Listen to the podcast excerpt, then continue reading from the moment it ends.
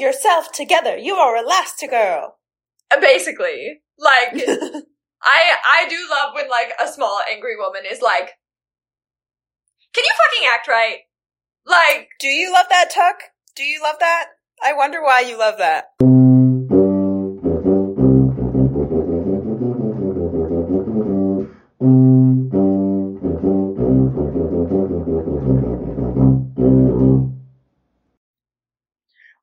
All my friends are English majors, the podcast where I, a business major, make my friends almost all English rate.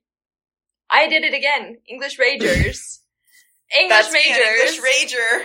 read popular fiction with me. It's the third week of ACOTAR month. We read A Court of Wings and Ruin, which in my head, all week I have been calling Aka War!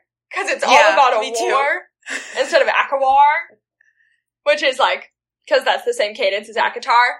Um, because it's funnier. Yeah. I mean, it also kind of sounds like, um, you know, the pitch perfect Aka. Like at the Oh, beginning, Aka yes. awkward. It's like Aka war. Like, it's like a battle between a cappella groups. That's what I hear when I hear Aka war. Oh, but I good. also have been thinking about it that way because I'm I find it really difficult to remember the like the ACOTAR, Akamath, Whatever. Like I don't remember them very well. So I it's convenient that Wings and Ruin just spells war and that's what the whole book is about. So I appreciated her doing that. That was one decision for this book that I felt was had the reader in mind, you know? Yeah. Yeah. She wanted us to remember that it's different. I've been Yeah. seeing a lot of um a bowl and mac and cheese titles when I'm at Mm. Like half price books. I sold some of my horticulture textbooks today and made twenty whole dollars on $150 worth of textbooks. Um Nice. nice. they really every time you go to half price books, they just like spit at you. They're like, "Here you go." Well, and Will you it's accept not like I'm showing up with like a box of 150 Harlequin bodice rippers. Like, they're textbooks. Yeah. One time at the Truman State University bookstore, I did get $45 for a French textbook. And I was, I was shaken to my core. yeah. I was like, oh my god, I'm rich. I'm the wealthiest woman to ever live right now. I feel like usually the foreign language textbooks you don't get very much for them because they have the like online code thing to like at least for Spanish that's how it was. There's like a one-time use code and then you like log into the online version of the textbook so that you can record yourself mispronouncing mangling the Spanish language. Dr. Bean was a technophobe. Like, Mm. the only thing we did not on just like pencil and paper were essays.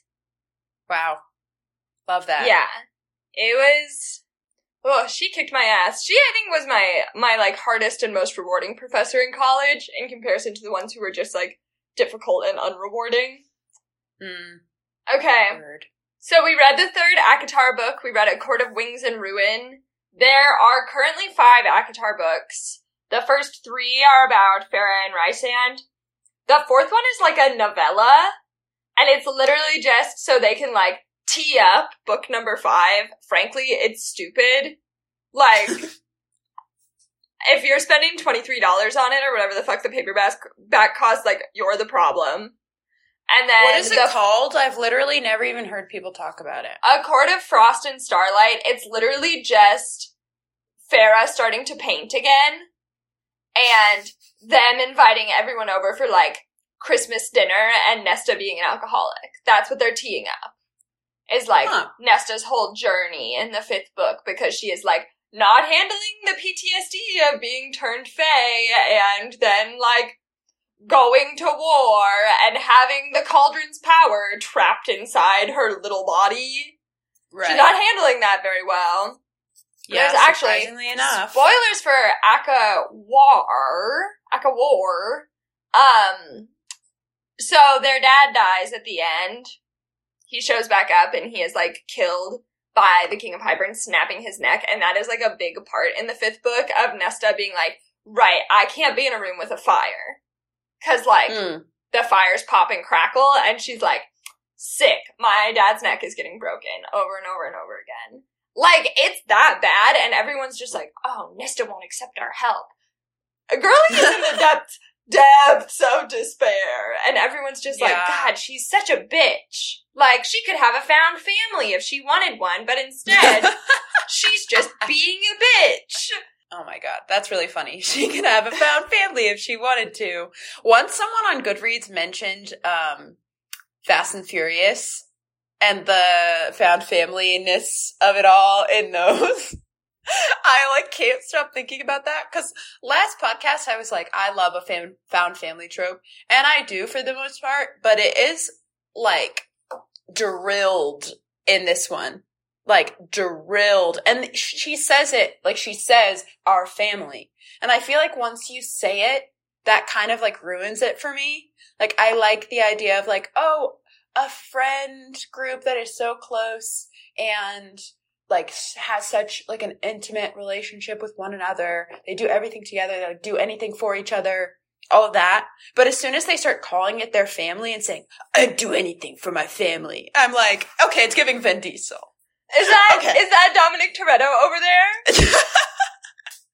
I just I can't. There is so much unbelievable magic in this book. It's very Fast and the Furious in that you're like, I'm sorry, a car can't do that. Like, in this book series, you're kind of like, okay, like half of this book is Feyre being like, our stores of magic are so depleted. We're so tired. Like, we'd, and then they'll sleep for like 15 minutes and then they're like, and we'll take on Hybern's whole army even though we're really tired. yeah, Do, are your stores of magic depleted or not? yeah, and I I guess they're like, oh, we're high face, so therefore we can regenerate more quickly. And I'm like, mm, That quickly? fifteen minutes. Like, I'll believe it on the sex stuff, but I'm not gonna believe it on the war stuff. I just kept thinking about like the tiredest that I've ever been, or the like most like physically depleted that I've ever been, and thinking about how long I needed to just be comatose afterwards. So, I was like, at work the other morning, this is very telling, I think, of where I'm at with work. Um, we had our morning meeting and there wasn't that much to talk about, so um, the assistant manager of the store made everyone go around and say what superpower they ha- would have, and everyone was like, oh, I would fly, I would teleport, like I would be able to mimic anything or anyone, that sort of thing, and I was like, I'm being realistic, because all of the powers you just listed, like, I didn't say this because I work for a capitalistic business, but I wasn't like, okay, so all the powers you just listed, like, when are you gonna use that? When you're not working 65 hours a week for this company? My superpower would be that no matter how long I slept, I would wake up feeling refreshed. hmm. And I would still want to sleep. And like sleep Yeah. would still be good for me, but I wouldn't wake up from a 25 minute lap, nap feeling like I've been hit over the head with a hammer a couple of times. yeah, Like worse than when I fell asleep in the wor- first place. Like like, a Looney I would Tune. listen to my body and I would fall asleep and then I would wake up and I would not be tired anymore. That's a great superpower, Tuck. I think that you're the only one who's really thinking. Everyone else is like thinking with their heart. You're thinking with your brain. You're like, what do I actually need to be an adult in this world? Yeah, my my superpower would be getting rid of capitalism. My superpower would be always having a billion dollars. Like, like those are good superpowers. My superpower would be being a grown up and not feeling stressed about it. Yeah, I get that. I get that. So, Tucker, Jess. here's my question for you. Is this book too long? Yeah, I think this book is too long. It's my copy is 699 pages. So is my copy. And my thought is just like we could do with one or two less things or we needed to split it or honestly it's not a 700 page, page book if she's not so wordy Yeah. Yeah. I mean, the like when I'm looking back on what actually happens in this book, I feel like with the previous one, Mist and Fury, I was like, oh my god, okay. So in order to make a podcast about this, we have to talk about this, this, this, this, this, this, this, this, this. Like there's so much to it that I it was immediately apparent to me that, that we needed to talk about so many different things. But in this one, I'm like, uh and I also finished it like literally right before I got on the Discord. So that might be part of it. My brain is just like buzzing with like, wait, so N- Nesta. Those last hundred pages in any Sarah J. Maas book, you're literally just like, whoa, whoa. like, you can slow down a little. So I you're telling think- me. I think this book, if we described it in like four sentences, would be like Fair destroys the spring court from the inside. They have a High Lord meeting where they decide to make an alliance, kind of.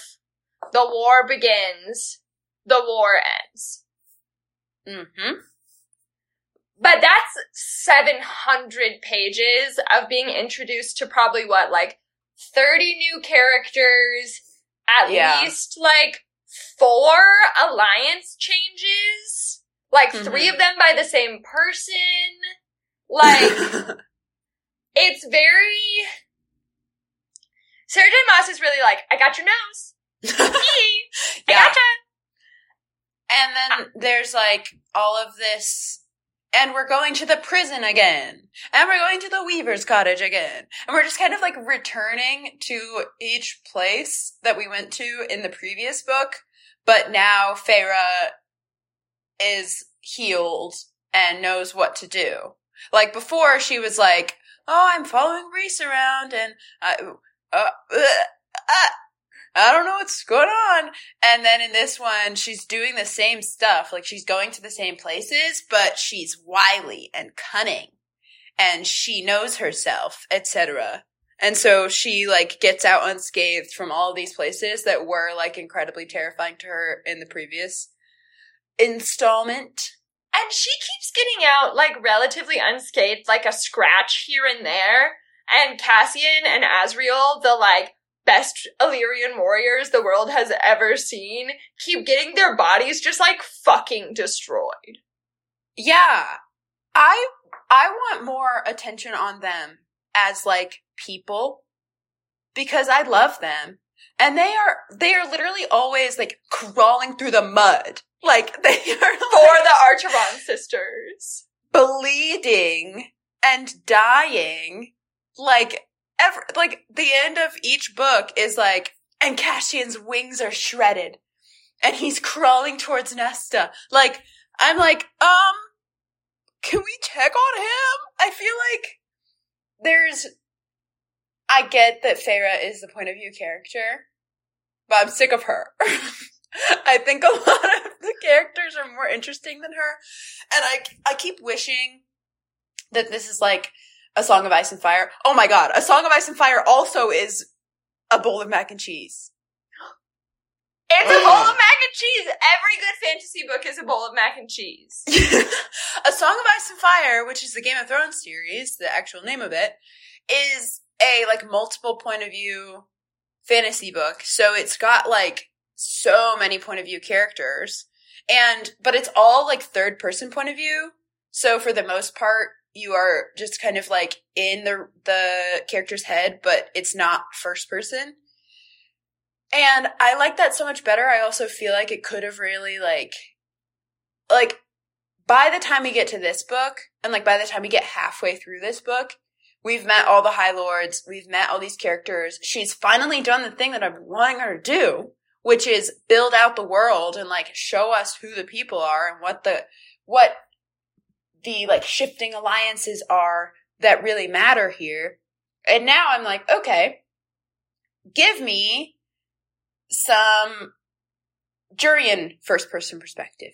Give me some Helion first person perspective. Give me some Lucien first person perspective. I would love that. Give me some Viviane first hand perspective. But no, we just get Feyre's perspective and it ends up making it so that like the only like focus of like like really deep emotion is Rhysand and to a lesser extent her sisters and to a lesser extent, lesser lesser, the like rest of the inner circle who she does obviously care about, but like the emotional core of it is always Rhys And I would like to get out of that point of view. I'm tired of it.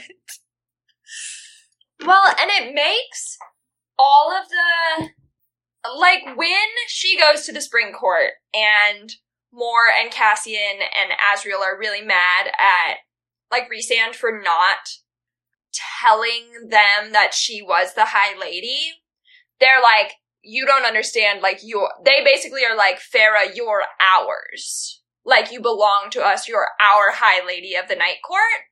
And they're mad at Rhysand, but like Feyre is never like, and you're my general. And like you're my Yeah. spy master. She's never like, I feel and reciprocate and would do what you are trying to do for me. right. And she like is much more of a badass in this book. Like we kind of see a little bit of killing the Middengard worm self out of her in this Yeah. third book, which is great. That is the best part of book one by far is when she kills the big worm. Yeah. But like these people who are like essentially like in the in the like court sense swearing fealty to her she doesn't not even in her mind where in her mind this whole fucking book like not even in her mind is she like and i would dig through the mud for these people the way they are digging through for me it's like she has like the same commitment to their safety that she has to like any of the other humans. Like she there's one part where her sister Elain gets abducted by the King of Hybern, who's the big bad of this book. And Bad plot point. She did nothing did Yeah. nothing did nothing and actually didn't make any sense, but we'll get there. But she like is in the midst of the Hybern camp and she sees this girl who's like a human woman who is being tortured by the Hybern soldiers and she like risks everything to save her because she like thinks of the girl who was tortured in her set in the first book, Clare Beddor. And so she like takes her and her name is Briar, and then she is like never heard from again. Like she's given to the the Winter Court, and then she's just like not a thing. And I thought there was going to be something interesting done with her, but there was nothing. But anyway, she like does everything. Like she risks everything to save this human who she's never met. And does a lot of that, which is great. Like that is like the underlying morality of the book that like you should be prioritizing the lives even of those that you don't know. Good. Yeah. I'm glad that she's not like sacrificing the lives of innocents in order to save only her like inner circle. I think that that is good. And it I could easily have seen it going the other way. But it does feel like she like has this like humanitarian impulse to save all of the innocents that like is equally as strong as her desire to save her like found family best friends. And I'm like, hmm, which except for Rhys. Yeah. Well, and also like I feel like Sarah J. Maas is trying to like say something smart about war and the cost of war and just like I think that it is Mhm. good that when there is a battle in the summer court, like more of a guerrilla warfare style battle that like Feyre is in the middle of, where they are like killing people and people are their best selves and their worst selves and all of those things. Like I think that Sarah J. Maas is trying to say something smart about the cost of war and like I think Feyre realizes those things about like brutality and ugliness, and then she's still like, but we still have to try to save everyone. Yeah. So it's interesting that like she like learns all those things and then is still like, but we have to like be a dreamer about the amount of bloodshed that we can stop. Yeah. I think that this kind of like gets to this idea that I didn't put in the outline, but I've been thinking about a lot, which is that like, I feel like a lot of the, the like novels that I typically read, or like the novels that I've read like in my studies, as an English major and like grad student and stuff are like really really principally occupied with the question of like what is true? Like what it is what is it like to like be a person? Like what is it like to like really experience whatever it is that is being focused on? So like war is a good example like with various books that I've read and books that I've taught even like they're written by people who have experienced war firsthand and therefore like really really dwell in the like complexities and like contradictions of it. Not just like people are their best selves and worst selves but also like the humor and how it's not just like making little jokes to distract from things but how your like very sense of humor gets like fucked up from seeing so much like violence. Like you become desensitized to it and end up kind of like making jokes that you never would have before. And like your sense of morality just like gets shifted. I'm like picking up a lot of this from the things they carried which is a book that i teach. He talks about that a lot and it's a vietnam war veteran who's like really making observations about his real experience. And the distance between that and like this type of book where like it's not really driven by like the desire to like say something true. It's driven by the desire to say something like compelling or like entertaining. And so every time, like at every turn when we're like, what's going to happen? It's one of the reasons why it's easier to predict, I think, is because it's not based on like a deep observation about life. It's based on like what would be compelling to these like base instincts that we have. We have the instinct to see a love story come to fruition. We have an instinct to have the stakes be higher and higher and higher and like defy death and like all of these like really like core like elemental things about humans. Like we want to be able to defy death. We want to be able to like have like control over the monsters and like all of those things. Like I feel like fantasy kind of like is a way of exploring those things instead of a way of exploring like what life actually is like. But which is like good. And I I think that that's why this book was so easy for me to read even though it's 700 pages and like for a lot of it nothing happens. It's easy to read because it's like meant to be easy to read. It's meant to be like wish fulfillment in some sort of way. And the parts that I get stuck are when she seems like she's like trying to do something true, like trying to reflect a true thing. And I'm like, you don't need to do that. That's actually not what I'm here for. Like, you can, and I didn't feel that initially when I read ACOTAR because I, I hadn't learned yet how to read this type of book. But now that I've learned how to read this type of book, I'm like, okay, don't try and say anything too nuanced about war because that's not what I'm actually here for. And so I feel like I've like changed my entire perspective because now I like see the dual like purposes. Do you know does that make sense? I think that makes a lot of sense. I think maybe we should I'll I'll say a couple of things that I think Sarah J. Maas is good at writing about and that she yeah. actually does like have a good in-depth understanding of and it's why her books are compelling and then I think that we should get into what happens in the book. Yeah. So I think that Sarah J. J. Maas really understands that her readers want to read books about people who love each other. And like not yeah. just in a romantic way, but like even though we were just complaining about the way that like Feyre is with the rest of her court, no matter how close she is to them. Like, like there is this section in the book where Morrigan comes out to her, and Morrigan had like never come out to anyone who she was not like actively with before. And to me, it doesn't ring super true. Like, yeah. Because like Feyre never broaches the conversation about Cassian and Azriel with Mor. they just like jump into arguing with each other. There, there's so much arguing in these books that you don't see as much of the love. They're either like surface level bestie giggly friends or like they're fighting because they love each other that much. I don't know. But I think that she like writes about characters who care about each other and her readers like see that.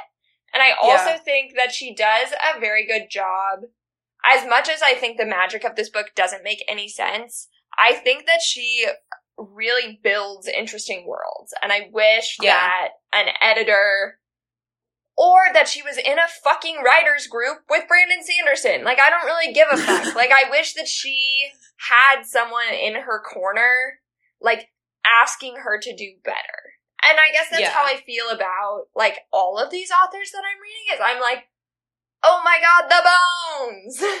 like, Yeah. The bones are so good! Like, yeah.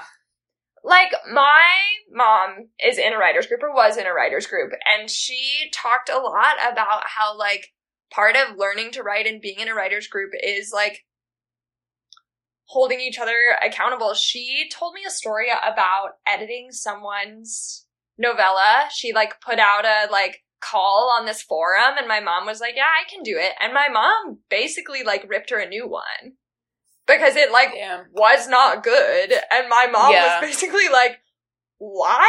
Like, what's going on here? Was basically Yeah. her response, but like constructively. And the lady was basically like, you're the only one who did that. And honestly, it made my book a lot better. So like, who is going to rip Sarah J. Maas a new one?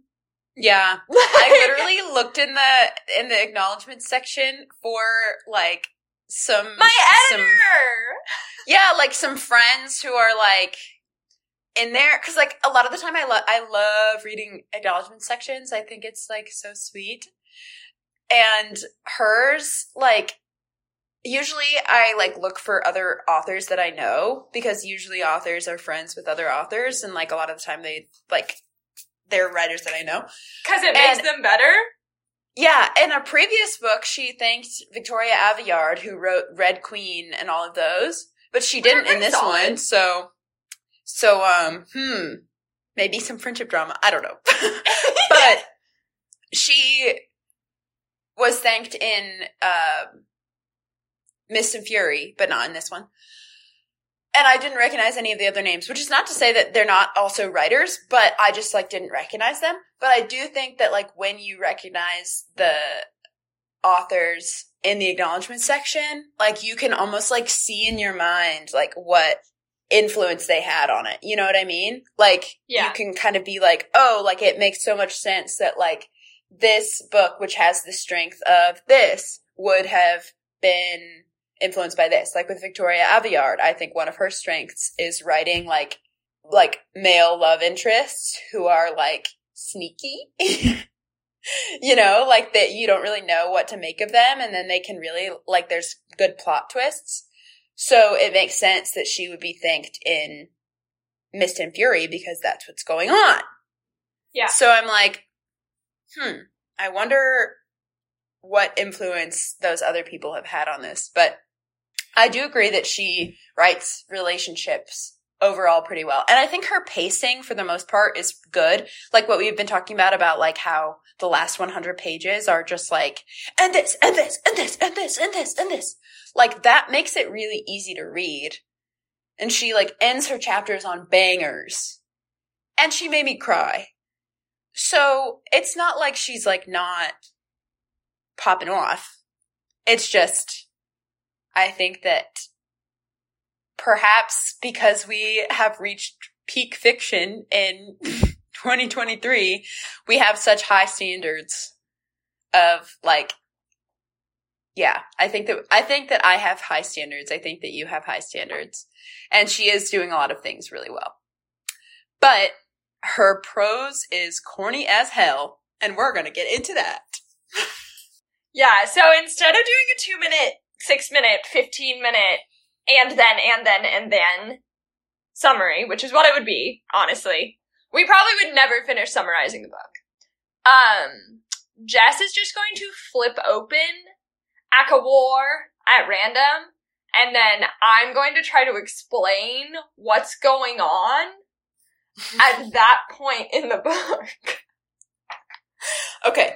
I'm to start in like the first third. Okay. Page 102. Lucien blew out the candle and I listened to the sounds of him settling down as well. My father will hunt you for taking his power if he finds out, he said into the frigid dark, and kill you for learning how to wield it. He can get in line, was all I said. My exhaustion was a blanket over my senses as gray light stained the cave walls. I'd spent most of the night shivering, jolting at every snap and sound in the forest outside, keenly aware of Lucien's movements on his be- bedroll. From his own haggard face as he sat up, I knew he hadn't slept either, perhaps wondering if I'd abandoned him, or if his family would find us first, or mine. We took each other's measure. What now? he rasped, rubbing, scrubbing a broad hand over his face. Rhys had not come. I had not heard a whisper of him down the bond. I felt for my magic, but only ashes greeted me. We head north, I said, until the Faebane is out of our systems and we can window. Or I could contact Rhys and the others. My father's court lies due northward. We'll have to go east or west to avoid it. No, east takes us too close to the summer court border, and I won't lose time by going too far west. We go straight north. My father's sentries will easily spot us. Then we'll have to remain unseen, I said, rising. I dumped the last of the contaminated food from my pack. Let the scavengers have it. Okay, so at this point in the novel, Feyre has completely undermined the spring court. So she went back with Tamlin, Fox in the hen house. If you made it two hours into the last pod, we talked about that. Um, and she has like systematically destroyed Tamlin's people's trust in him and also ruined part of his relationship with relationship with Hybern and then run. And she took Lucien with her um because I don't remember how Lucien ended up going with her, but I'm glad he did. They're like in the woods or something, and then she gets attacked, and then he like has to, I think. I don't know. Go ahead. Yeah. Well, no, she's about to make it out, and Ianthe is um has literally locked up Lucien with like handcuffs and is trying to sexually assault him. And Feyre stops it and like forces Ianthe to smash up her own hand with a rock like over and over and over again. Oh, other uh, something else we have to talk about with the magic that doesn't make any sense is like I don't really understand how Cassian's like wings can be in tatters, but he can heal and be fine, but like we can't heal the Illyrian women's wings who are being clipped so they can't fly anymore. That's sus yeah. to me. Um, anyway. Yes, so they escape and they're like going through the mountains and Feyre doesn't really trust Lucien, and Lucien doesn't really trust Feyre, but they like have been, their magic has been dampened with poison and so they are like having to like hike through everywhere and she can't talk to Rhys because the bond won't work because of the Faebane. And they go through the mountains and they have to like hike through all this territory in Prythian and right when they're about to make it to the Winter Court, Lucien's terrible brothers find him. And then they get just enough magic, just enough magic to be able to like lock Lucien's brothers in a cave and run and hide. And then right when they're about to die, Lucien's brothers have found them again. Eris is about to kill Feyre. Eris, who was originally engaged to the Morrigan, very messy. Um, Cassian and Azriel land on the ice and like take care of business. And here's what I will say. I think that J. Maas captured fight or flight in the first part of this book very well because Feyre was experiencing, I think, something that like, I don't know, I this is gonna be a bad example. Last week after practice, I got a little bit of a headache. And I like had had heat exhaustion all week, so I was kind of worried. And I like drove home, but it took like 30 minutes longer than usual because they took 35 down to one lane. And so it was backed up really far. And I got myself home. And then, uh, like, as soon as I was in the door, I was like, oh my God, I can't move. Like, my head hurts and I'm gonna die and I have to get in the shower and I have to go to bed. But I like got myself all the way home and like Feyre got herself all the way home. And then by the time, yeah. and then Cassian and Azriel get there and she's like, great, you take it. All yeah. yours. I'm done. I, my body experienced all the stress it could. It used all the adrenaline it had. And now this is your business, not mine. And like, yeah. I think that's very realistic is for you to be like, okay, like, thank you. Yeah. All yours. Yeah, I think that's true. It is a good representation of like, she the, everyone is like at their breaking point for a lot of this, and I think that they do a good job of like showing that. Um, oh, but then she gets back to Velaris. They take her home, and she has like had a very traumatic couple of days. And honestly, the first thing that they do is fuck. Like, it's Yeah. gross. I'm, I'm of that. hungry. I don't know about you. I'm hungry. Like, Yeah. These motherfuckers are just insatiable for all this book. dogs. Yeah. And I really I can't I can't. I won't. I like I I think that it's too it's not that it's too much. It's that it's always at the wrong time. Like they're It's- always they're always fucking like in a tent on a battlefield. And like I'm like does that i'm sure that that happens. I'm sure that there's like something about the like adrenaline and the whatever whatever. But it doesn't feel like sarah j. Maas is like like writing it because it actually happens. I feel like she's writing it because she's like wouldn't it be hot if they had sex like in the war tent right by the like big map and i'm like ugh, I don't know. But really what bugs me is when they like are like, I cannot stand. I am so exhausted. I've just had this near death experience. I've depleted my magic so incredibly. And then they get to bed and then they're like, you want to fool around? And I'm like, "Mm, I don't, You're tired. know. You're tired. Like when you're all your magic is depleted, you've been physically fighting a war, not just mentally fighting a war. Like I'm so sorry. Like you got in that little cot and you fell asleep before you could even manage to roll over for a goodnight kiss. Like yeah. Yeah.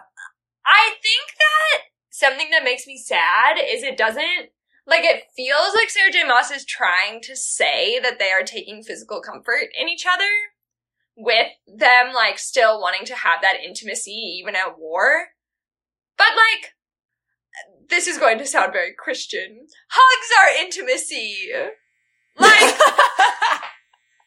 like Give her a side each other. hug. holding each other is intimacy. Like being physically close to your partner without penetration, my god, like is intimacy. And so for Yeah. her to be like, okay, they like love and care for and like essentially is saying we'll die without each other, like but they they have to be boning. Man, if I'm fighting in like the biggest war the Fae have ever seen against the biggest enemy they've ever faced, I'm not really thinking about how bad I want to get off. yeah. I think No. I'm probably thinking about how bad I want to get the blood off me, but like not getting off. She keeps saying like Rhys kissed my my blood caked forehead, and I'm like, ew. Do you think that the um the Fae can like transfer that? Do you think bloodborne diseases exist? no, I don't think, so either. um, I think if rules for the magic don't exist, then bloodborne diseases don't exist. Because it seems like their wounds can get infected. Because like Rhysand's wounds got infected, but like only because of poison. Yeah. No, I feel like there's not any like there's no sickness besides poison, Faebane, that's in this. Yeah. So I don't know. Well, and here's the other thing. This is another thing. Feyre decides to learn to fly. She like decides to like Oh yeah. shapeshift into having Illyrian wings. And I want to know how she can like use all the power in her whole body and she's so strong. And yet she like can't shapeshift herself to have the back muscles to be able to hold the wings up well. I just like that's a major plot hole to me. I'm like, I think if you can shapeshift, you can just use the wings. Like, Well, I feel like shape shifting like seems like in every way is just a cheat code, right? Well, and like, I think it is. And also, I just don't understand how you can like never be tired and like, like your body is so strong and so crazy. And then she's like so sore from trying to fly for a day that like she can barely walk the next day. Which one is true? Which one is true? yeah. Either you are so strong, so powerful, so different, or you're not. But you Right. can't. Yeah. Yeah. What are the rules? Do we want to go to another part? Yeah. Page 339. Okay. Lucien was staring at Elain as he spoke. We all looked at him. Lucien shifted his focus to Rhys, to me. I'll go, he repeated, raising to his feet, to, to find this sixth queen. Mor opened and shut her mouth. What makes you think you could find her? Reese asked. Not rudely, but from a commander's perspective, sizing up the skills Lucien offered against the risks, the potential benefits. This eye, Lucien gestured to the metal contraption, it can see things that others, dot, dot, dot, can't. Spells and glamours. Perhaps it can help me find her and break her curse. He glanced at Elain, who was again studying her lap. I'm not needed here. I'll fight if you need me to, but he offered a grim smile. I do not belong in the autumn court, and I'm willing to bet I am no longer welcome at the spring court. Home, he'd almost said. But I cannot sit here and do nothing. Those queens with their armies, there is a threat in that regard too. So use me. Send me. Choose me. Love me. Sorry. I will find Vassa, see if she can dot dot dot bring help. You'll be going into human territory, Rhys warned. I can't spare a force to guard you.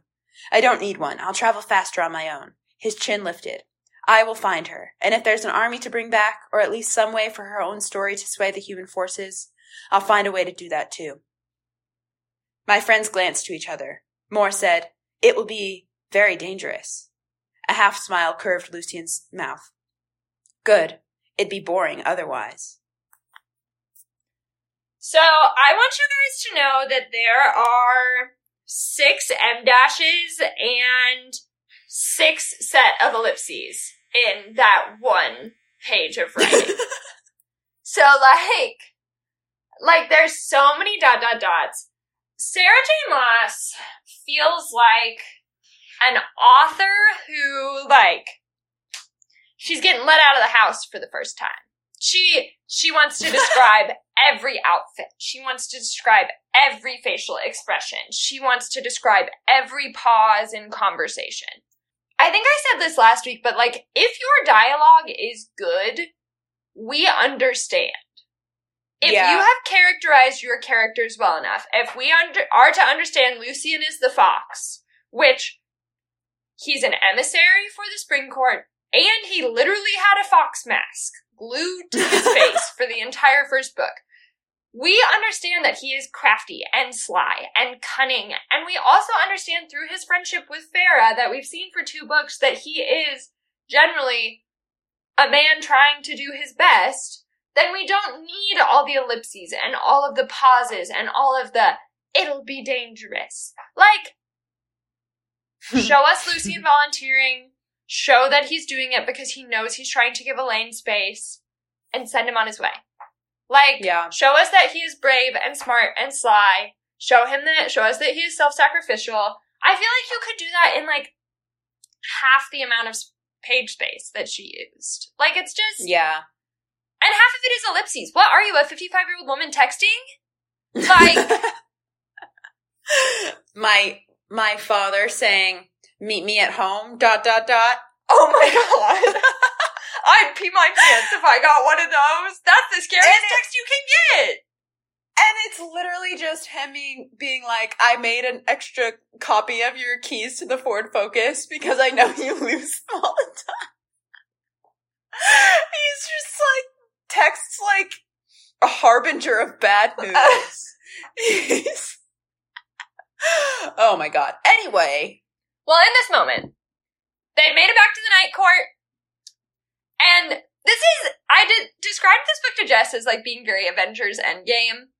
Where Yes. they kind of have to get the whole band back together before something can happen. Mhm. Except the band, half of the people in it haven't even been mentioned until the back like third of this book. Yeah. Which is It's like the the randos. It's the Falcon. It's Ant Man. It's Captain Marvel, who is a plot hole in herself. It's all of them. All of the Yeah. like the ones that we don't really give a fuck about, but are the coolest ones. Those are not the ones we don't give a fuck about. The ones the writer doesn't give a fuck about. Because I would love to hear more about Miryam and Drakon and Jurian. and Vassa. Yeah. All of these, they're all so interesting. They all assemble at the very end. But yes, sorry. Go ahead. And they like but they're like starting to break apart so they can go assemble. And the night the like the cohort of best friends are starting to break apart because Rhysand is having to to ally with Eris who is like spoiler alert probably not that bad. Like yeah. honestly probably not that bad. Um, I actually read a very good Nesta and Cassian fanfic that was very long, and Nesta and Eris become best friends, and it was Cute. awesome. It was great yeah. because he's like, "I like that you're a stone cold bitch, and I'm never gonna ask you to change," and she's like, "Sick, I will not be changing," and it kind of goes Never change. And it's very fun. But like all of that aside to say, like they do, I think, like a good job with. Oh, and this is right before the High Lord meeting, which I want you to talk about because you're excited about it. We get the politics in the middle third of this book. So they have a High Lord meeting. Everyone shows up, including Tamlin, after Feyre blew up his court. And he says some really atrocious things to her. And Eris Yeah. says some really atrocious things. And all the High Lords on, are betting on who's going to start the first height, wi- fight, which I will say, I love when found families bet on fights. it's actually a very consistent trope where they're always like, okay, me and my merry band of misfits have to go to this big meeting with the grown-ups and then they're always like and we're we're going to bet on what's going to happen and it's always funny yeah. That's fair. I'm telling you, making predictions is fun and funny. Oh my god i have to tell you i told sam what diego said about how he like, like came upstairs and was like i worked construction i've been studying for this and sam was like yeah he only got like three he wasn't that good at it Damn. That's, it was his birthday. Don't be rude. he also had like nine drinks or more like Justice It was Diego. just very funny. Men love to be rewriting a narrative. So, can I talk about the High Lords meeting? Yes. Oh my Speak god. Okay. So, I've been waiting for this. I've been waiting not so patiently for all of them to assemble so we can finally fucking meet them. Because they keep having little one word sentences or one sentence long things that are like, Rhys told me the stories of all the High Lords. And I'm like, okay, tell us. What? Tell me. I want to know. yeah, like you're gonna describe everyone's outfit in detail, but you're not gonna tell me the name of the Dawn Court High Lord for like the first three books. That's crazy to me. Anyway, because like they're if they're trying to defend Prythian and the power understandably is sort of like divided among seven people, I feel like they should be really important. So we finally get them and they're important. So we get this meeting that happens at the Dawn Court, and the Dawn Court is beautiful, which makes sense because it has like a sunrise sky and it's just gorgeous. Everything is like carved into a mountain that like if Rhys's palace is carved out of moonstone, this is carved out of sunstone is the way she says it. And everything's glowing and it's just gorgeous. And we have the Dawn Court guy, the main guy. His name is Thesan and he just is a good host and his gift is healing And then we have um Kallias or Ca- how do you pronounce it? Girl, I don't know. Kallias? Kallias? That's how I said it. Kallias. Kallias. He is the High Lord of the Winter Court. He looks like Jack Frost, based on the description. Like he looks like Rudolph the Red-Nosed Reindeer, Jack Frost. He has a, a wife that we love. And he also has a bunch of reindeer and polar bears and little white foxes that travel with him. And he's always wearing fur, and he's just fun. But kind of like he's not, he's not jolly. He's very serious, but he's he's got like a fun retinue. Helion, who's the High Lord of the Day Court, he's the sun guy, and he gives Feyre her power to glow. Kallias, the winter guy, gives her the ice, obviously. And that's the solar courts. So you have the night court, day court, dawn court. And then the seasonal courts, we've met all of them, the winter court. Autumn is Beron and all of his sons. He gives her fire. He is the worst. He's a Trump supporter. We hate him. He, and by that I mean that he like is talking about how like the humans take away our opportunities and all this stuff. Like it's it's very Trump coded to me. Yeah. And he has all these sons, and these sons kind of just like walk around and do whatever he says, except for Eris. Eris is plotting against him, so he's like an ally of them and wants to kill his father, etc. Beron is the oldest one, also. And then Spring Court obviously is Tamlin. Um, Summer Court is Tarquin or Tarquin and his niece and nephew, Cressida and Varian. And we met them in the previous book because we went there to steal the orb from them. And we also like them. And they kind of forgive um, the Night Court people for stealing from them over the course of this book. They also, I mean, part of it has to do with the fact that when they get attacked by Hybern, the Night Court is the only one to defend them. So they eventually patch up that relationship. So that's all of them. And they all kind of like have their own deals. Like Helion seems like he's like really like cruel and like beautiful and cruel and harsh. And then he like comes and hangs out with Rhys and he's like, ha ha ha, we're buddies and we're friends. And Helion sleeps with Mor and he's like always, he's a bisexual king and he's always flirting with the Illyrians, etc. And it's a bisexual representation that's like kind of whatever.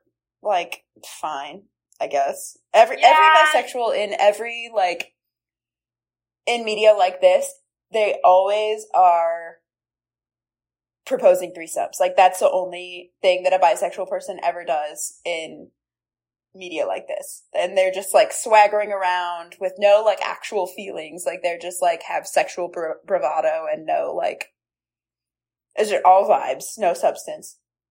But we do love him. He ends up saving Feyre from the, the Hybern forces or whatever. Um, he ends up saving her. He finds her, so she goes to the woods to try to find the Suriel, and she catches the Suriel, but it turns out that Ianthe has like been tracking the Suriel and kills the Suriel. Which and then sad. Feyre's like, it actually deeply sad, very sad. And Feyre's like, okay, I know where I'm close to, and she runs to the Weaver of the Woods house and is basically like, I brought you dinner. And then the Weaver of the Wood, like, eats Ianthe's whole self and, like, becomes Ianthe, which, this is the second time this has happened to me. I know it doesn't matter for the plot of the book, but, like, I really thought Ianthe was a blonde in the second book. But then in the third book, when the Weaver comes to fight for Prythian's forces, she's in an Ianthe skin suit. And yeah. they describe her as dark haired. And both times I have read this book, I've been like, no way. She does that with a lot of characters. She like she changed Amarantha's hair color at one point. She's just like doesn't write shit down. Like just make a note card. Like make little trading cards for your little characters. And it also seems like it only happens with like the women and their hair. Like Morgan changes. I don't know. It's kind of strange. Anyway, so yeah, Helion saves her. But the meeting, so the meeting is like they're trying to get an alliance and like honestly some some points are made because people are like, Rhys, you were like fucking Amarantha the entire time that we were being oppressed by her. And like, I don't know, I feel like it's interesting that you were like letting us be oppressed by her and you were like kind of like plotting and scheming and not letting us into that. Like Kallias brings up how like his court, the winter court, like rebelled against Amarantha and then like was really severely punished for it. And Rhys just like stood by and watched while like a bunch of like children from the winter court are killed.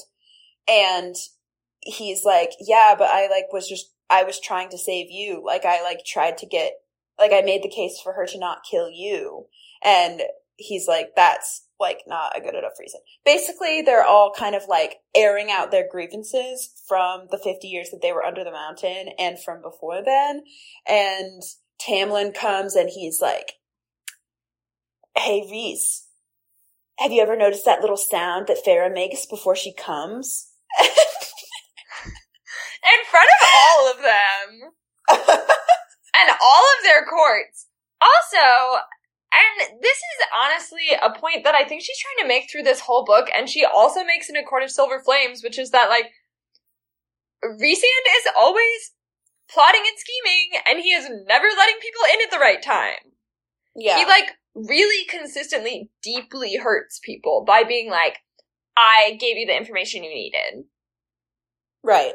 Yeah, and that's like no, all he he's says. like he yeah, he's always like and they they kind of like develop the theme a little bit in this one where it's like he is self-sacrificial to a fault, like to the point that the people who love him and surround him are like stop. Like you're not actually solving the problem, you're just like making it so that you are bearing the brunt of it. And people don't want you to do that. And that is kind of like I'm glad that they mentioned that because that is very true that he has been doing that. And I hope that that gets, although I'm probably not going to read the next two books, but I hope in, in theory that that gets kind of like fleshed out more and not just kind of like swept under the rug because it is true that like he probably did not have very many good choices available to him, but it's also true that it would be very difficult to trust someone who has been like putting on this front of being like this cruel, conniving bastard for like literally 500 years. You know, like that's, that's too long to put up a front and then expect people to just like forget about it. Well, and then they also blow the whole thing up of like, no one knows that I am a good man because like Helion comes just like, sauntering on into their room to flirt with everyone, and he's like, Yeah, how's Velaris? How's everybody? I miss Amren. Like, you, Yeah. my buddy Rhysand. And it's like, okay, could you not mention that you were like buddies with the Lord of the of the day court sooner? Yeah. Or like like same thing with Kallias and like and Viviane, who's his wife, who like is besties with Mor. Like they like are like squealing and giggling and gossiping. I'm like, okay, so they must know. So like the winter court and the day court are their two closest allies. They definitely know that Rhys is not like a like sadist, which is what his reputation seems to be. And so I'm kind of confused on like how he's actually able to keep such a secret if like presumably they were if they were under the mountain for 50 years like they'd be around each other. I guess they don't trust each other. I don't know. I just i think that there's a lot of like loosey goosey stuff because i don't think that she was thinking it through when she wrote Rhys in the first book. Like she wrote him as such a like a jerk and then she was like actually he's kind of ooh i kind of like him and then she has to like unweave her web and then there's like some messy stuff there You know, Um, that picture of like Charlie Day where he looks really crazy and there's the map with all the lines Yeah. trying to connect things. That is what her storyboard should look like. But I don't think that she's willing to to put in the work to get rid of her continuity issues. yeah. Like these are fixable things. hmm And she's just not fixing them. Yeah. Yeah, there's like a lot of and I also would find it more interesting if like these lords were like making decisions based not just on like the vibes they feel with the other high lords, but based on like the internal politics of their lands and like what they like need to do for like I'm thinking about how in like a lot of other like high fantasy that I've read, there will be like a vignette of like a common person in this like land. And then you see, and like they're concerned about like the price of bread or something. And then you like pivot to the council of the king or whatever. And like one of his advisors is bringing to him this concern that like the people are ready to riot about the price of bread. Like you need to make this decision. And because you've just seen a common person, like you've either been in their perspective or you've like seen them from like a third person point of view, you like kind of understand that that is like a real thing that they need to respond to. But instead of that, we kind of get like, it seems like the High Lords are just like, kind of like playing blocks. Like they're like, like, ooh, what if we do this? And like, we have so much magic that we have these armies, but we also could just like fight the war with our magic because we're so powerful. So I think that something, and this kind of goes back to the like truthfulness of Sarah J. Maas's writing. Where are the questions about what it is to become immortal? Because like Yeah. Nesta and Elain, like Feyre's kind of like, oh cool, I get to be with Rhys Rhysand forever, but like Nesta and Elena were like, I, I don't want to be immortal. Right. And like they keep being like it is so cool that we have these human souls and these immortal bodies and it's like being immortal kind of blows. Like the reason that the high lords are like this is because they have millennia to be petty as fuck. Yeah. like there's nothing else to do. It's kind of it's kind of the point that i think um oh my god. Okay there's um this like children's book series about two young girls who are descended from the brothers grimm who have to like basically like make the people in fairy tales act right and at one point they have to go to like and their adopted brother is puck from a midsummer's night dream and he's a real Nice. nightmare but they have to go basically like visit the cast of a midsummer's night dream and like get them to stop being crazy and like the whole through line of this children's book is basically like there is nothing for them to do except act like this and i Hmm. kind of think that's what sarah j maas is getting at albeit poorly is like part of the reason they're acting like this is there is n- there is no nothing changes Yeah. It would have been really cool if they had like when sh- when Feyre or when like her sisters had been turned immortal, like Amren or Mor or someone had like sat them down and been like being immortal, like a lot of humans, like the human queens specifically, like sacrificed everything to become immortal. But immortality like comes with like it changes the way that life feels because like time no longer rips through your life the way that it does in a human life. Like everything is different. Like your relationship to things will feel different. Like here is what it is like. And like they probably would be resistant to it and stuff, but like I feel like that would be a lot more interesting. And she could say really interesting stuff about like the value of a human life. Like how it's this like brief flicker of everything all at once and then it's extinguished. Like that is interesting in contrast to a life that could stretch forever. But also I kept thinking about like how death is kind of treated the same way in this that it's treated for humans. Like it's like that's tragic, but like there's hopefully like there's something on the other side. But if you like presumably could live forever and you die, like it's not like, well, everybody dies, like it's going to happen sometime. Like, you know what I mean? Like if you're like in your like 60s or 70s, like you're kind of like, okay, look, I'm, I'm accepting that this will at some point happen to me. Like you're like an elder statesman, you're accepting that that's going to happen. You have kind of like a gracious bowing out from like the world of living. All of that. Like there's so many tropes about that. If you're wanting to rely on tropes, there's so much. There's so much mythology about dying in like a an honorable and glorious way. But if you're immortal, presumably never to die, then isn't dying like that much more tragic? Cause it's not assumed to happen. Like, I, I kept just like being shocked by how much people didn't mourn death more as Fae. You know? And they're, they're very like, um, the birth rate is really low, like, we like struggle to reproduce, like younglings are a blessing, but like then they die at the same rate as humans.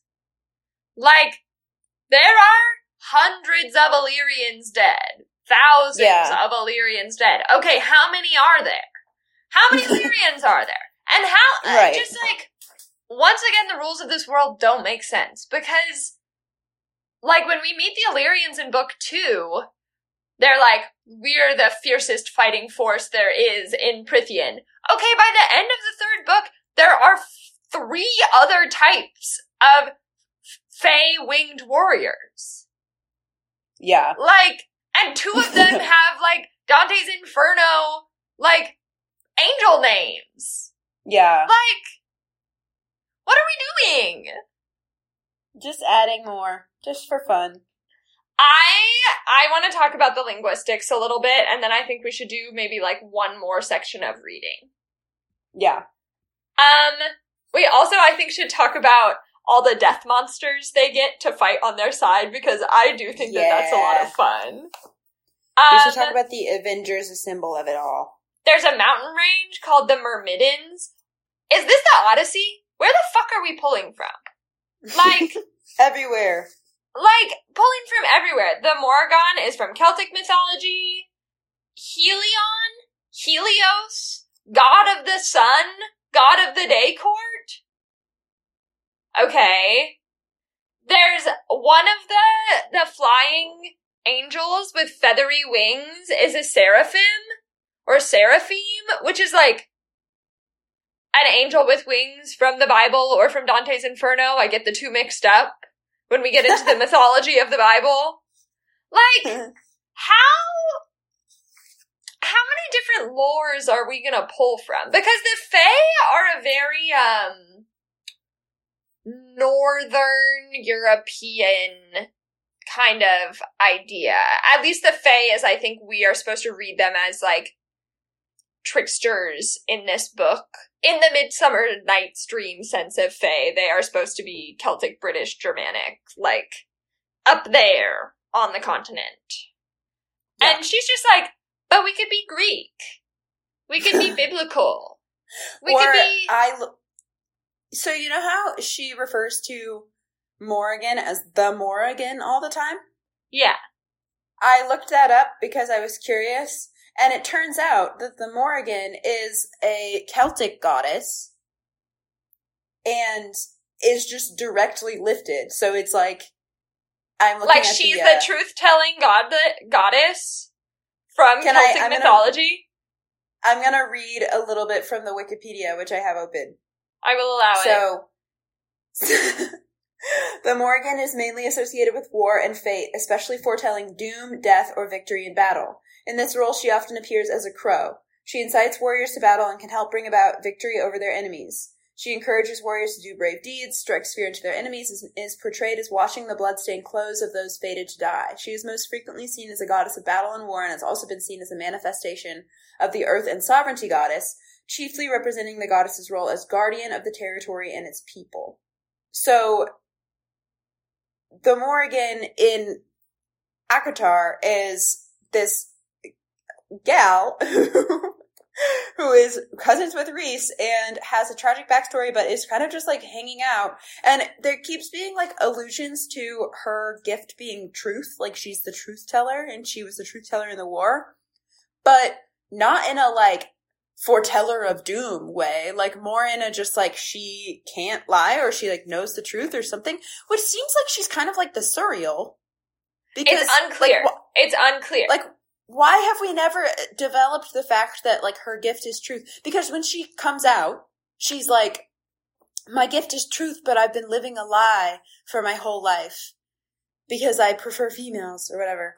And I'm just like, uh, I, I am such a hater about this specific part because I think Morrigan, you could have done so much with it. It's so interesting.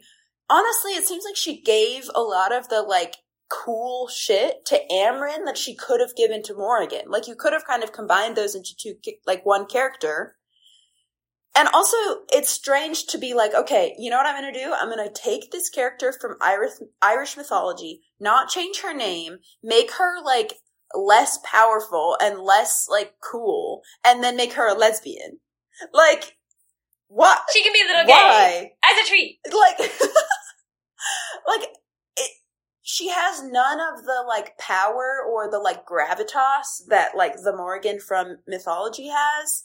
She doesn't change it to a raven. She doesn't like have this like powerful connection to like the rank and file soldiers to sort of like wash the blood from their garments. Like all of that stuff is so like evocative and cool and like has a lot of just like power to it, I feel like. But Morgan in this, she's almost like a like a I don't know, like she's like comic relief in a lot of scenes. And in other scenes she's like the um the like bestie, the Feyre bestie that she ne- she never gets to have, just like a female best friend. And I wish that that was different. Like I wish that if she was pulling from all these different like world mythologies, like that could be a really cool thing but the thing about world mythologies that's cool is that there's like oomph to them. There's and if substance. you just make them like cute, then it ruins it, I feel like. Yeah, I would agree. I there is it's the same issue that I think we had with the first two books, which is it's too much and not enough. Yeah. Okay, what's my third section to explain? Okay, let me see. The Suriel had no eyelids. That's the first part of it. Okay, um, 530. The Suriel had no eyelids, but its milky eyes flared with surprise. I cannot see, not him. He is not born of this earth. His thread has not been woven in. Its twisted mouth tightened. You wish to save Prythian so much that you would risk unleashing him. I think this is the carver. Yes, the moment I located the army, I'd unleash Bryaxis upon it. But as for the carver, he wanted a gift in exchange, the Ouroboros. The Suriel let out a sound that might have been a gasp, delight or horror, I did not know. The mirror of beginnings and endings. Yes, but I cannot retrieve it. You are afraid to look, to see what is within. Will it drive me mad? Break me? It was an effort not to flinch at that monstrous face, at the milky eyes and lipless mouth all focused upon me. Only you can decide what breaks you, curse breaker. Only you. Not an answer, not really. Certainly not enough to risk retrieving the mirror. The Suriel again listened to that phantom wind. Tell the silver-eyed messenger that the answer lies on the second and penultimate pages of the book. Together they hold the key. The key to what?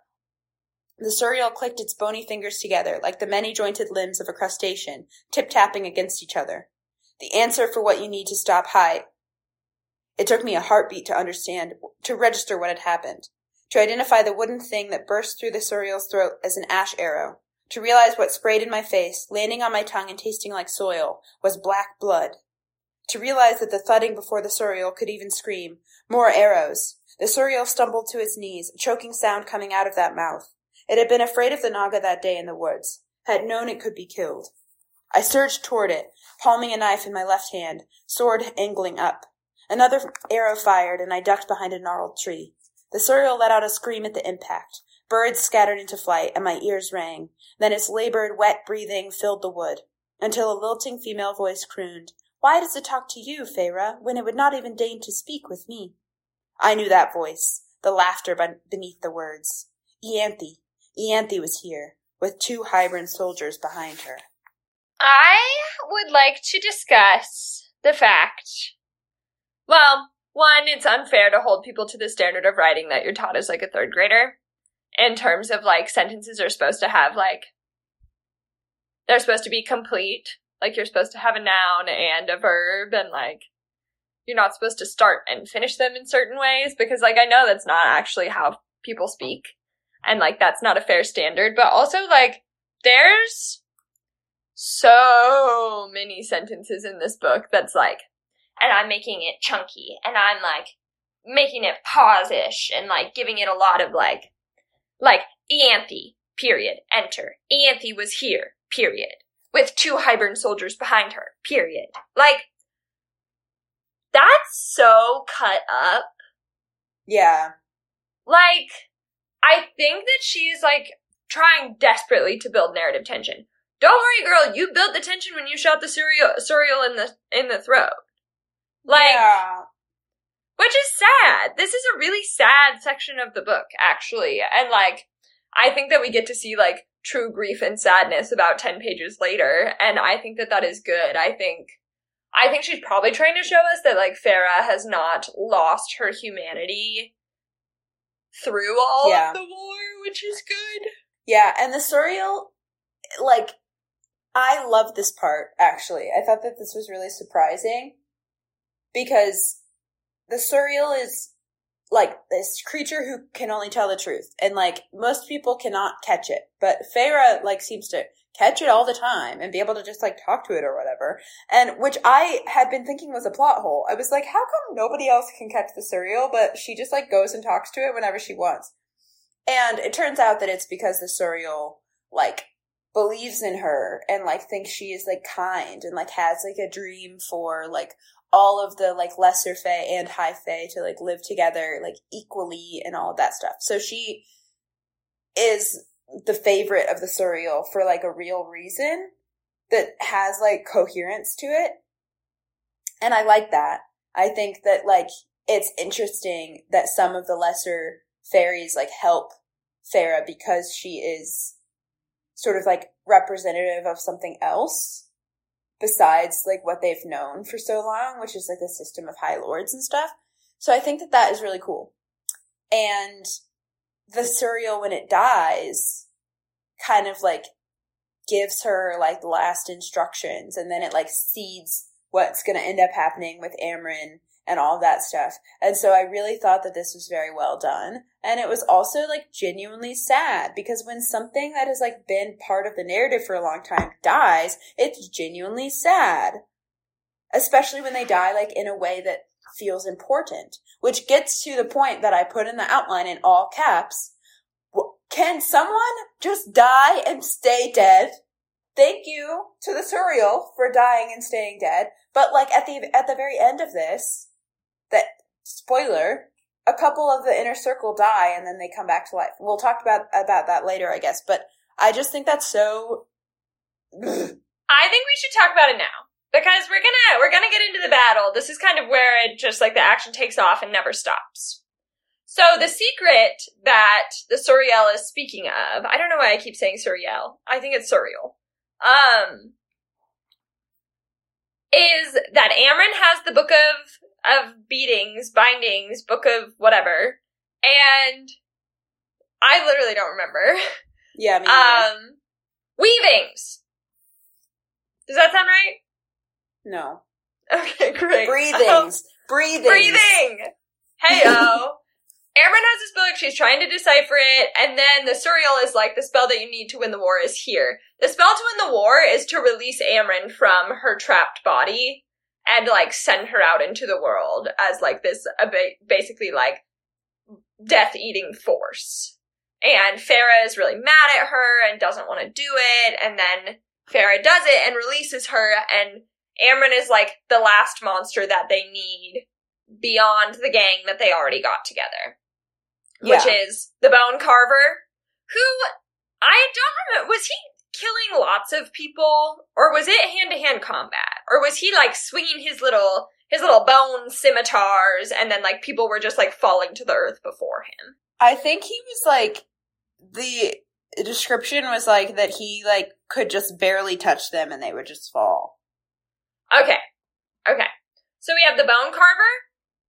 We have the Weaver of the Wood, who Rhysand made a deal with, and the deal was like, you can keep Ianthe's face, but you have to battle for us, basically. And she's like cutting them a path up the mountain to get to the cauldron because they think they're going to be able to break the cauldron apart to break Hybern's power. And so she does that, and then the third part of their little death trifecta, before we get to Miryam and Drakon and their dad showing up, is Bryaxis, who is the monster who lives at the bottom of the library and who is fear itself. Hmm. And honestly, I just picture a big black cloud. Like, you know, um, in cartoons when people get in a fight and it like makes a little cat cloud and you can see like little fake swear words coming out of it Yeah. and that sort of thing. That to me is what Bryaxis looks like. Except it's, yeah, it's a huge black cloud and it's just rolling up. It's, it's a dog that got let out to play. That's really funny. I love that. Yeah, she never really like looks directly at it, I feel like. We don't get as much of a description of it, but we know that it's scary. Yeah. But all isn't that scary though? Because all it loves its library. It loves to live in the basement. He just wants to be able to see the sky. He's like, "Can you come tell me about the sky? And also, can you put a hole in the roof so I can see it?"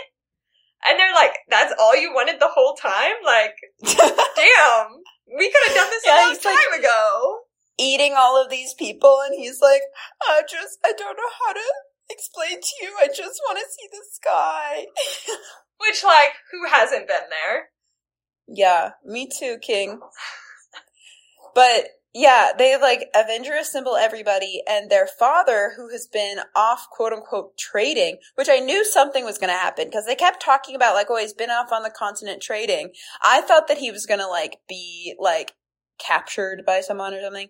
But no, he comes back with a human army and he's found the human queen Va- Vassa, who's the like the other queen, the one that um was betrayed by like the other set of queens who wanted to become immortal at the end of the last book and she's cursed and she's a firebird by day and a human woman by night. And she brings her whole army somehow and there's just and Miryam and Drakon who are like from the first war all of them come back and then Amren gets unleashed from her fae body and she's able to just like snuff everybody out but then she's dead. Like after she has killed everybody she is this like blinding light like she's not a form anymore. She's just like this light, and then the light kind of fizzles out, and we're meant to understand that Amren is dead.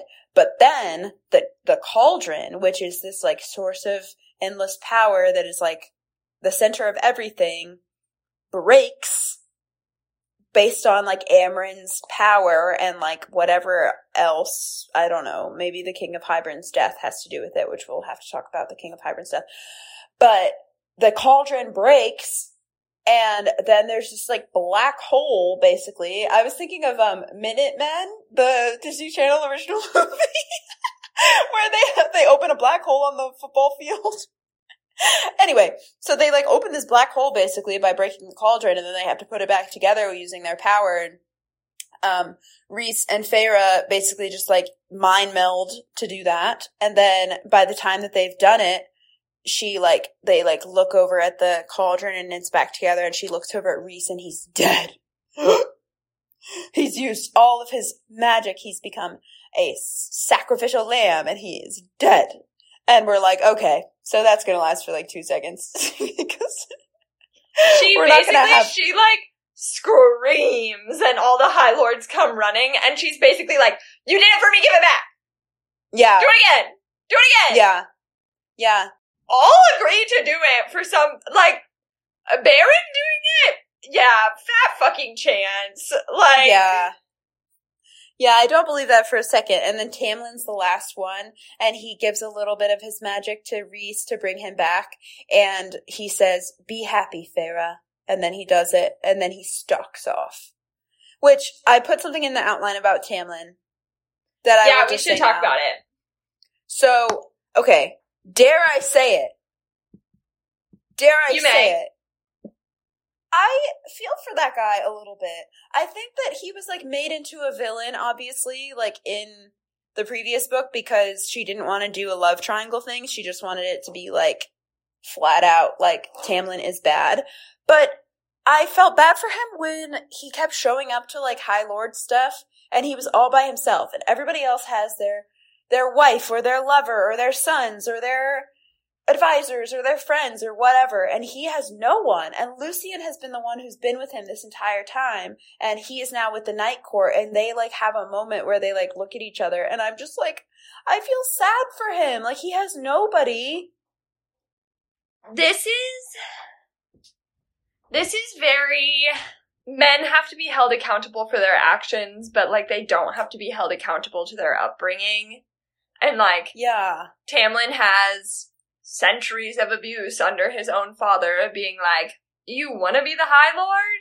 You don't wanna be the High Lord? Like like there's no such thing as a non abusive father in these books. Like even Rhysand's father is is problematic. And like yeah there's just all of this stuff that is like very patriarchal and like toxic and bad. And so like, yes, Tamlin did lots of really bad shit that he shouldn't have done, but also like, Homeboy has never considered unpacking a feeling in his entire life. yeah That'd make anybody crazy. he like loves Feyre so much, like because she like in the first book, like she's the only one who like feels things as like deeply as he does and like has so much like darkness in her. Like he talks about like when he sees her paintings, he's like, I I don't feel alone anymore, basically. And you're like, oh, mm. and like then he ends up like being like way too overprotective and like not really knowing what she needs and like all of that stuff. And like that's bad. And he's a bad boyfriend and she should be with Rhys and all of that. But it sucks that like he already was so alone. Like he had to send so many of his sentries to die because of Amarantha's curse and like he doesn't have a family and he doesn't have anyone. Like he's just like all by himself, which is why he was so vulnerable to Ianthe in the first place because he like needed someone there to like advise him and stuff. And so he's just like in a really vulnerable place, which like this is always the problem. Like there's always a toxic man who's in a really vulnerable place and then he like does things that are worse that make him more isolated and therefore more vulnerable and it just like is a radicalization pipeline or whatever. But it's still sad and like he does a couple of things in this where like you can tell that he really does love Feyre. Like he really does want the best for her. Like obviously he's like pissed and he like says some mean things, but he also like anytime that it comes down to it, he does what is right for her. Like he like saves her when she's trying to go out of Hybern's camp. He like brings Rhys back and like all of that. I can't tell whether SJM wants us to like forgive him or not, but I just felt kind of like sad for him and felt like there is this thing that does happen. It feels like it's like authentically being reflected here where like usually a man, but like any person based on their upbringing, based on the reaction that they have to their upbringing, which is toxic, like based on the way that they react to their bad upbringing, they further isolate themselves. And then because they have no one around them to like love them and hold them accountable, then they become worse. And then they become worse. And then like, how do you get out of that? You know, like you're not going to be able to get out of that by yourself. And yeah, it just it just makes me sad. So, in one of the fanfics that I read, Nesta goes to the spring court and is basically like, oh, you're not allowed to act like a little baby. And like, because I think I've read a lot, so I don't know. In A Court of Silver Flames, I'm pretty sure they have to go to Tamlin's court for something, and the house is like still destroyed and it's like taken over by Ivy, and it's basically like this the High Lord's manor is like a reflection of his mental state, essentially. Kind of like when you have the depression bedroom where the cups are everywhere and like the clothes are all over the floor and it's like, ah, what Oh, am I supposed to do? That's happening to. Tamlin.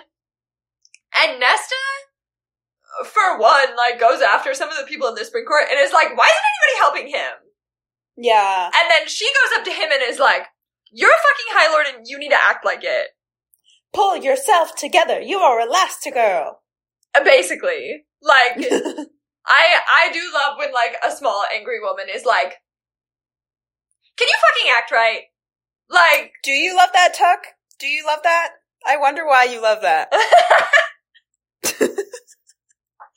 I mean, I don't know if I really say that to people or if I'm or, if I just come home to Sam and I'm like, "If this person would fucking act right," you know. so Yeah.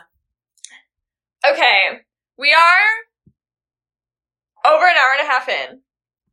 Okay, here's the last thing that I want to say. They bring Okay. Amren back and they shouldn't have. They shouldn't have brought Amren back because that just defeats the all the stakes and I don't like that. So Rhys There's no stakes in this whole sense. book. There's no stakes Yeah. in this whole book. That's the true beef. No. There's no stakes. Every battle they win by the skin of their teeth. Like none of the people who die we care about.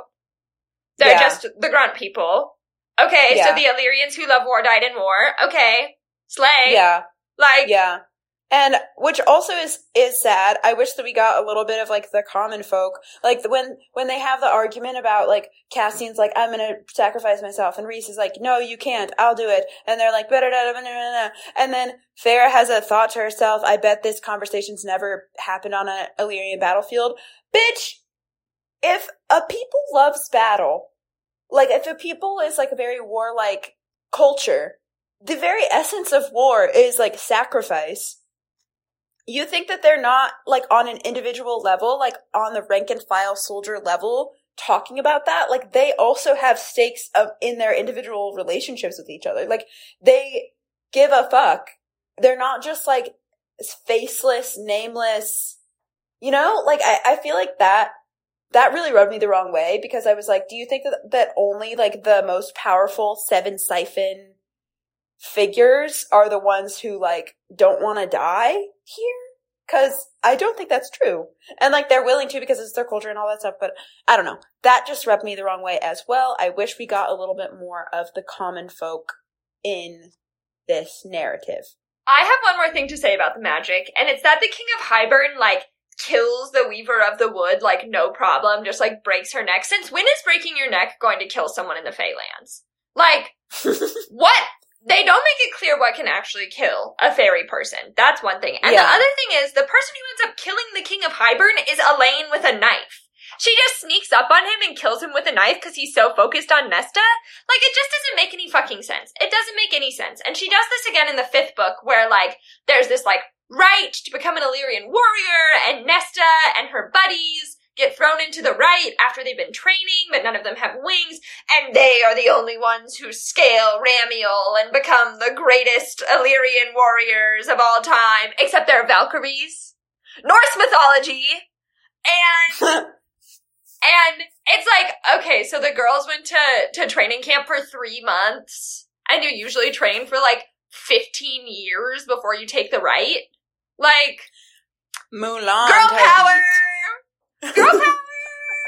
like, yeah, it's great that a woman killed a man, but like, this man has like single-handedly managed to kill so many people, and little Elain just like sticks a knife through his neck and is like, don't touch my sister?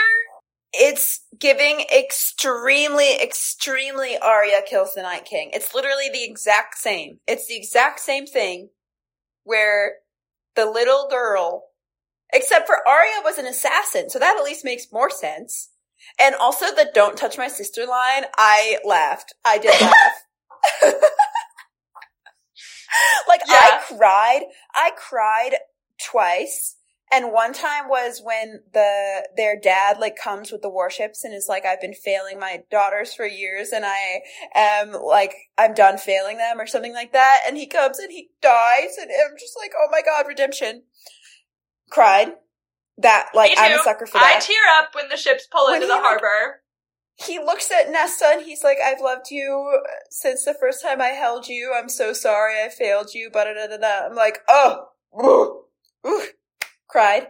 And then I also cried when like Cassian is like about to die and he's like, I have no regrets in this life except that we didn't have more time, which is like so Hamilton core. It's like running out of time, which honestly, like, mm, it gets me, unfortunately. I fear that it does get me. I am sitting in Pickler Memorial Library once again, talking Thinking about, about the passage of time.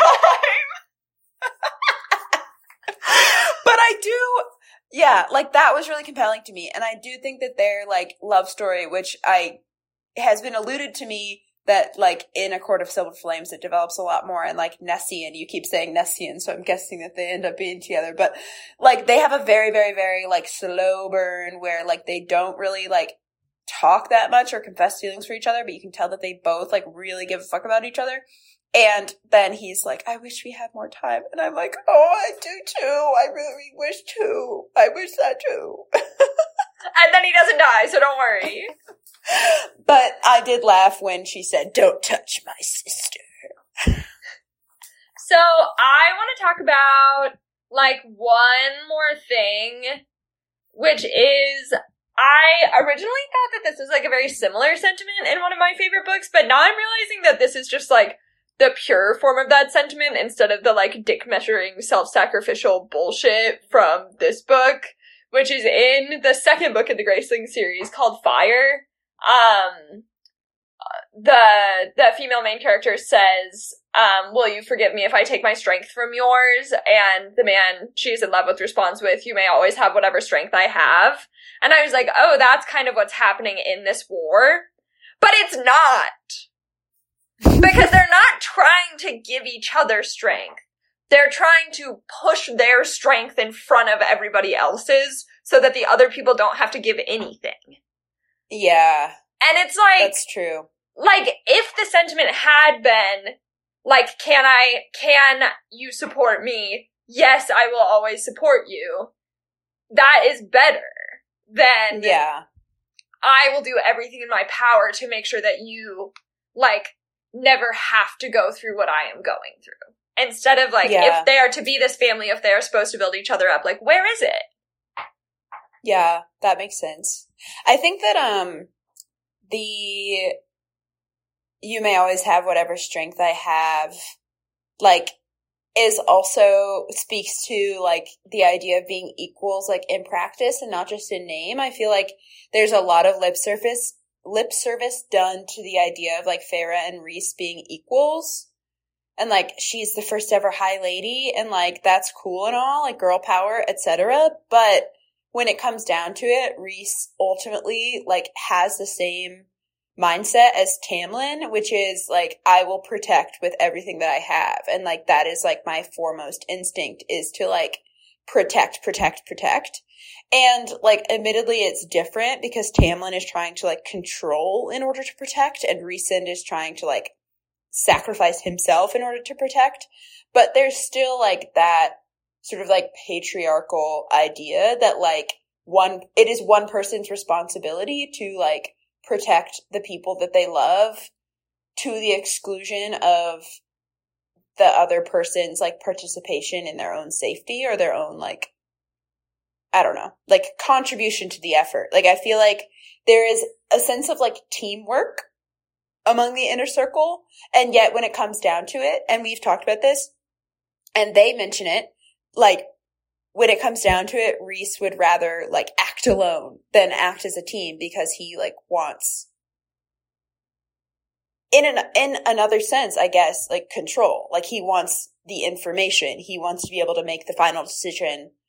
And a lot of the time that means putting himself at risk more than his friends, but like he still leaves it where he gets to make the final call, yeah it's which toxic is really not that different from Tamlin.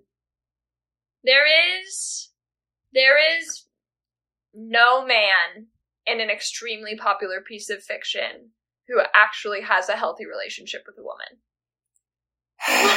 like, like that is really how I feel about it. It is even someone like like Rhysand who is like your choices are always your own. But they're not if you make them before I can make them.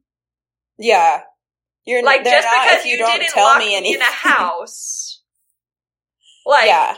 doesn't mean you're not being a little bit controlling. Yes. Like in A Court of Silver Flames, she has a life threatening pregnancy and he doesn't tell her. Yeah, that's fucking crazy. That's fucking crazy. That is just more proof that, like, they are. It doesn't really matter that they got married. Like, they're just mates. Like, Yeah. Also, I feel like that is like one of those things. It's like, you know how people say like there can be like the exact same action, but if a hot guy does it, it's like cute flirting, and if an ugly guy does it, it's harassment. yeah. I feel like that it's the same with like if she doesn't actually want to be with Tamlin and he like locks her inside a house and like freaks out and does all this stuff, then like that is enough to be like, okay, I need to leave. But if Rhys does something like that, she stays, I think, you know, like she rationalizes it. She stays. Like, I don't know. That's just what I think. But maybe I'm wrong about that. I feel like she could. I mean, every single man in these books clearly proves that they're extremely capable of rage and unable to control it at certain points. right. And like, Scary. I don't really care whether or not my partner never points that rage at me. I don't think I want to be with someone who is capable of that depth of anger. Yeah. That's just me. Scary. Scary. Yeah. I actually want you to be able to handle that Yeah. internally. I would actually feel more safe if you could just deal with that on your own. And I understand that, like, uh, like I I understand the idea of like protector, the protector role, like being important. Like, I I think that I have like lived such a privileged life that I like have not had to like feel vulnerable enough that like someone being protective of me is like a core like draw. You know what I mean? Like if someone is like strong enough to protect me, like that has never been like super important because I just like have been fortunate enough to live a like very safe life. And so I understand how like the desire to be protected is a real one and like I can see that everywhere in like straight relationships. I like, get that that is a thing that a lot of women value, but like I think that it's just very very it's a very short hop from protectiveness to a lot of things that end up really being harmful. Yeah. And I have yet to see like a truly like healthy expression of that in this book. I think Rhys is the closest. Actually, I think Cassian is the closest. I I think Cassian and Azriel can do no wrong at this point. If they do stuff wrong later, I cannot see it because I won't be reading it. So Yeah. Cassian does just- stuff that I don't know, like Cassian is the only one who when they're like, Nesta hates our guts and she's such a bitch, he's like, None of you are checking on her. Like yeah, like this is and this is truly last the last thing I will say because you need to leave Kirksville, Missouri so you can be at Summer League on time. true. Um, Cassian and Nesta, I think, are healthier in that he is like, you need to check on her and legitimately check on her. When you're friends, if you if you love your sister as dearly as you say, why the fuck are you allowing that amount of isolation? And why? Yeah. And this is these are like questions I have for people in romance novels too, who when their friend is like, this crazy romantic thing just happened to me, and their friend is like, whoa, go get some. It's like she got kidnapped.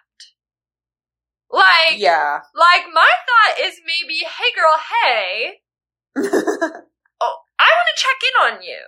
Like, yeah. let's go get coffee. And if like you can't go get coffee with me without him who you've known for a week, let's call the police. Yeah. Like And that's like that's like the way that women are protective. I feel like men are protective like very physically. Women are protective in the sense of like I can tell intuitively, and also because I have eyes, that something bad is happening and I can label it for what it is and I can see it for what it is.